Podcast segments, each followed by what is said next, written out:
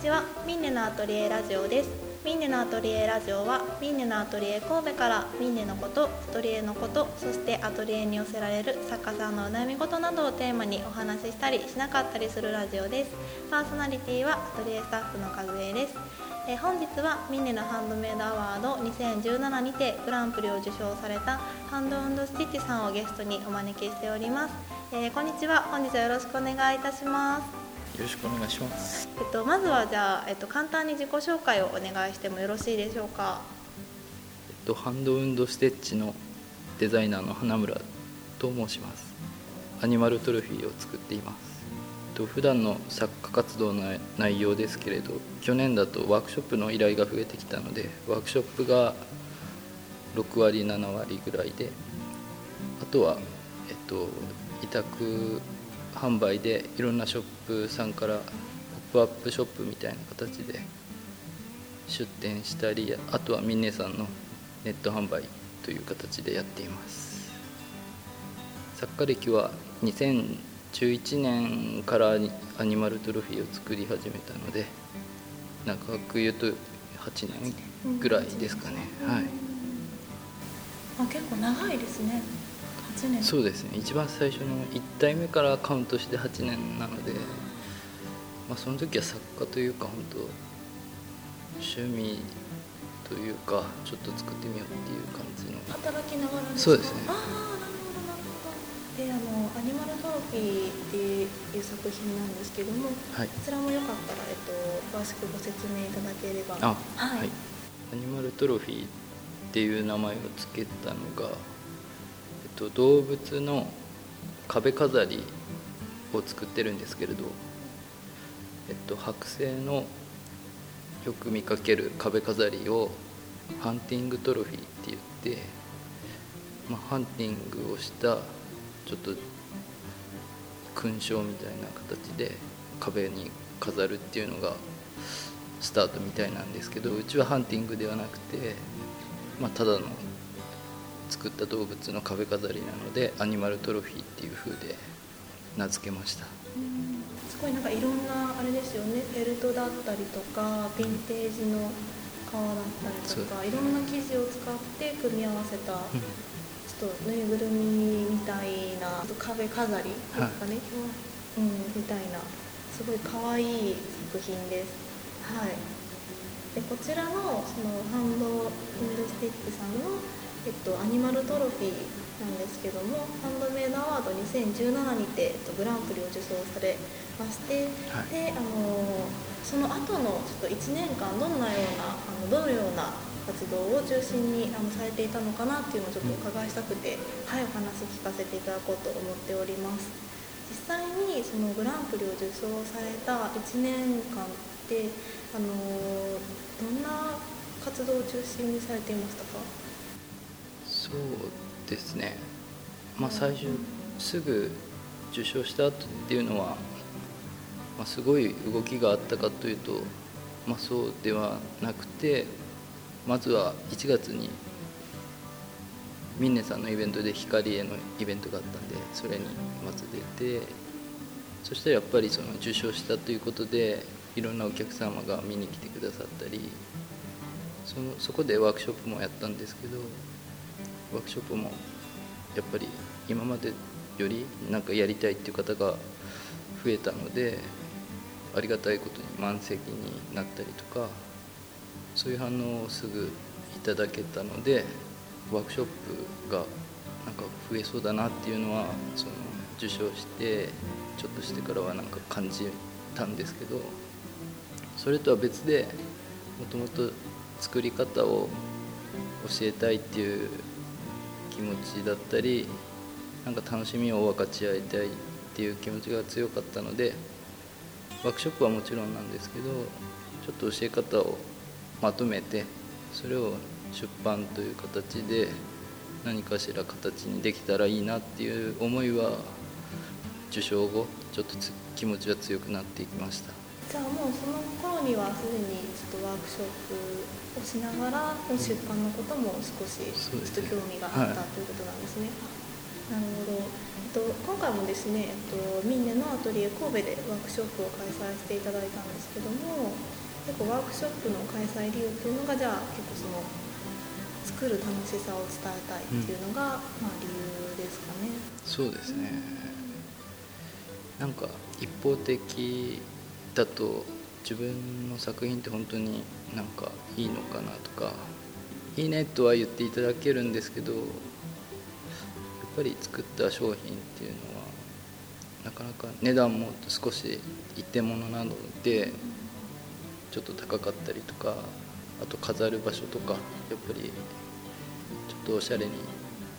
なお部屋だったら飾れたのになとかなんかそういう声はいただけてるんですけどもうちょっとお客さんと同じ目線で楽しめたらいいなっていうふうでワークショップ自体は本当もう6年ぐらい最初は岐阜の地元のカフェで始まったんですけどそういうふうでワークショップはやってたんですけど、まあ、徐々にやりたいっていう方が全国にいるっていうのが分かってきてじゃあちょっとあのそうですねワークショップも頑張って力を入れてやっていこうっていうふうで徐々に増えてきました。うんなるほど。でも今回もそうですね。ワークショップを参加されてる方を見ていてやっぱり実際に作るとその作る大変さも分かりますし、うん、より何ですかね飾りたいっていうね、気持ちも強くなりますしアニマルトロフィーの魅力とかにねやっぱより可愛いからなんか可愛くて参加して飾りたいなって方が多いんですけどもよりやっぱりその1体あると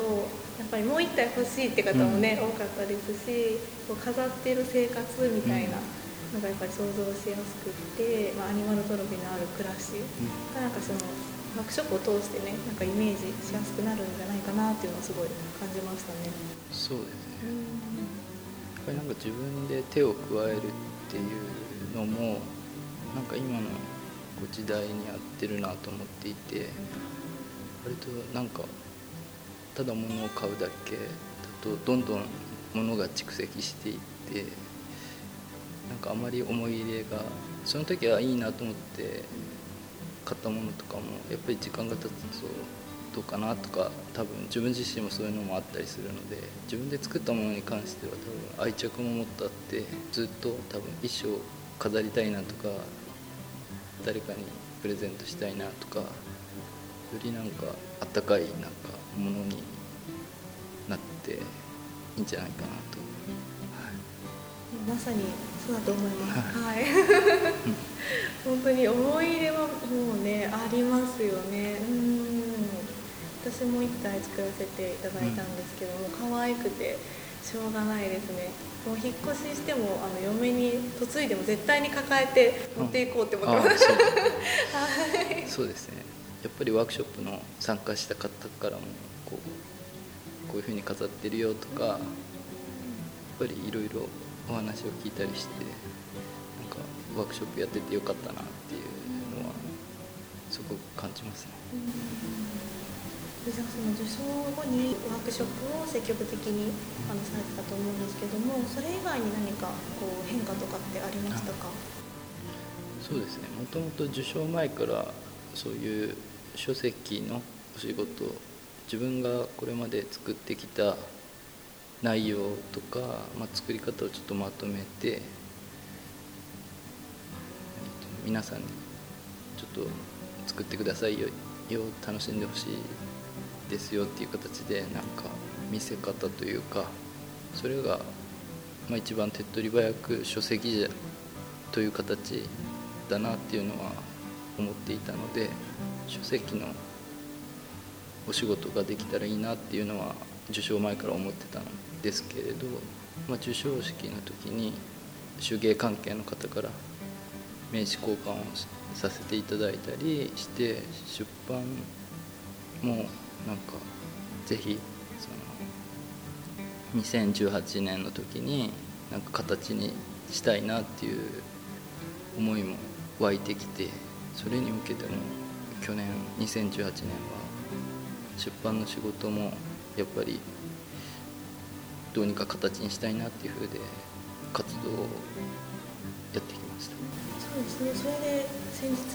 えっと、2018年11月に実際にアニマルトロフィーの、まあ、作り方が掲載された本を出版、はい、されたと思うんですけど、はい。おめでとうございます。ありがとうございはい。ます、で実際にその本の興味はもともとあったということでそれに向けて2018年中に出すためにあの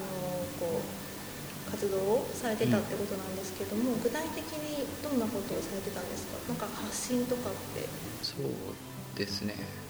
実際にそういう名刺交換をさせていただいたりとかなんかそういう依頼が簡単に言うと来たので自分もそれになるべく応えたいなっていう思いもあったのでまずはどういう本にしたいかっていうのを自分も考えたしこの依頼をいただいた方もこういう形でっていう風で提案があったんですけれどそれを繰り返して自分が納得していい本を出せそうだなっていうタイミングをちょっと待ってました。いろんな出版社さんとお話を、えっと、そうですね。しつつあの、まあ、どういう本にしたいかっていうあれですよね、はい。お互いの、提案をはい。提供し合いつつ、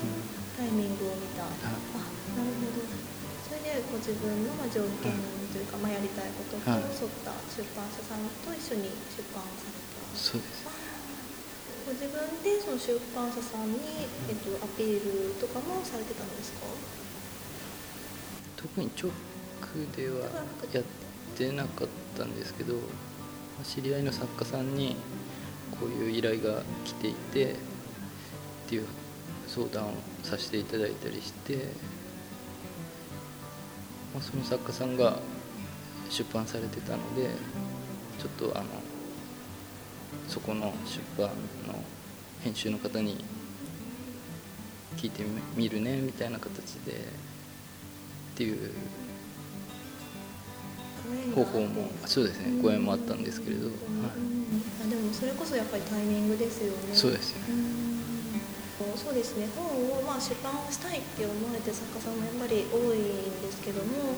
その作り方を、まあ、今回は掲載されている本だと思うんですけどもやっぱり作り方をこう公表するっていうのが、まあ、ちょっと不安に思ったりとか抵抗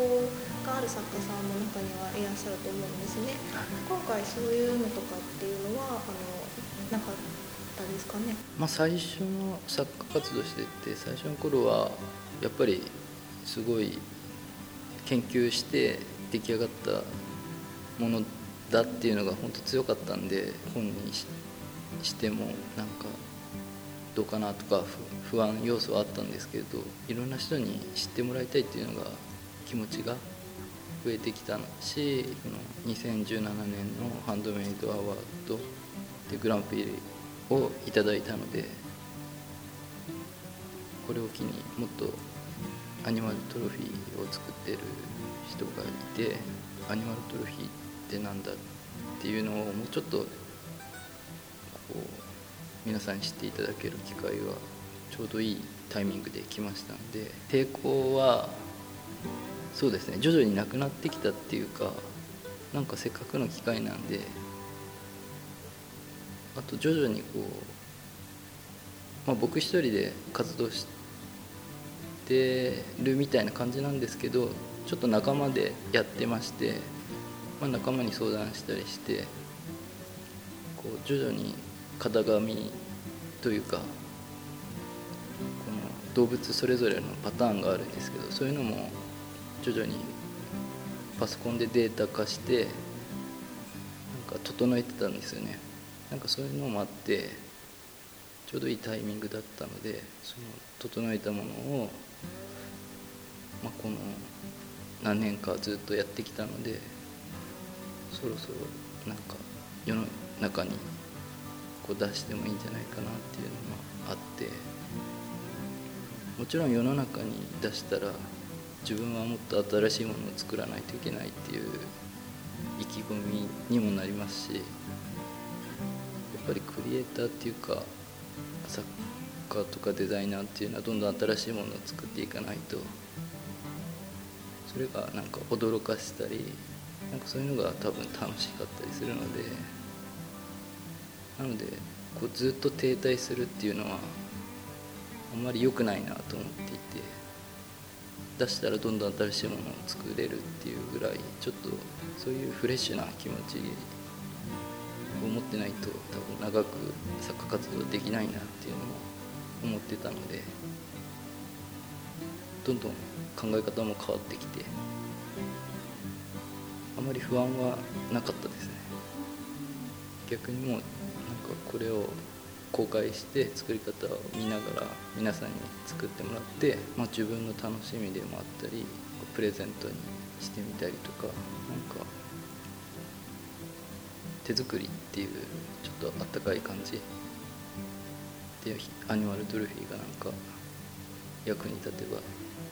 いいかなっていうふうで、うん、でも今日のねワークショップ参加された方も皆さん幸せそうなね、うん、感じでもう完成したアニマルトロフィーの作品を持ってお帰りになられたので、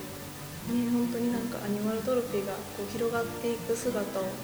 実際に見てなんか素敵やなって思いましたね。そうですね、うん、ワークショップもあの出版も、うん、あの目標2018年の目標だったこの2つのことも達成されたんですけども2019年ですねどのように今後作家活動はちょっとじゃあ新しいチャレンジというかされていく予定っていうのはもうすでに何かあったりするんですか、うん、そこまで先のことはやっぱり考えれないので本当考えれて半年前ぐらいのちょっとスケジュールとか、まあ、それに向けてちょっと新作の動物を作ろうかなとかとりあえず今目の前のことを確実にやってかつちょっと新しい動物だったり種類のものを作ってっていう風で具体的になんか大きい目標っていうのは今のところはないんですけどちょっと目の前のことをコツコツやっていこうかなっていう風でまたちょっと去年とはちょっと違う感じですね。去年は結構出版の目標とかとりあえずワークショップをいっぱい依頼がいただいたので全部やってみようかなとかあったんですけど今年は初心に戻って、まあ、自分のペースでいいものを作ってかつこう目の前のワークショップだったり出店のイベントだったりコツコツこなしていきたいなっていう気持ちですね。目の前にね、うん、あることをこう一生懸命やることでまた新しいことにねつながることとかも結構多いと思うので、うん、大事ですよね。そうですね、うん。そうですね。もし今後のイベントなどまたあの今後のワークショップとか、えっと、あればよかったらぜひお伺いしたいと思います。そうですね。あよかった。全然あの告知をしてください、はい、4月以降もワークショップだったり出店は少しこう続きますのでまた機会がありましたらよろしくお願いします。最新の情報は、えっと、ハンドウィンドウスティッチさんの、えっと、ホームページとかで見れますかね。そうですね。一番早いのがインスタグラムに写真と情報を載せてその後ホームページに載せる形ですのでインスタを見ていただくとあの最新情報が見れると思います。ありがとうございます。ありがとうございます。またあの2019年今後の活躍も楽しみにしております。今日もねあのそういえばあの新しいアニマルということで、うん、えっと、今年の干支のイノシシをあそうです、ね、はい、作って持ってきてくださって今アトリエにちょっとワークショップのためにあの展示していただいてるんですけども、また今後もどんなアニマルが登場するのかすごい楽しみにしています。最後によかったらツノウサギのお話を聞かせていただいてもいいですか？えっとツノウサギが以前あのミンネのアトリエ神戸であのワークショップをしてくださった時にトナカイとツノウサギのワークショップをあのしてくださったと思うんですけども。えっとツノウサギっていうのがアメリカにいると言われているアメリカではジャッカロープって呼ばれていて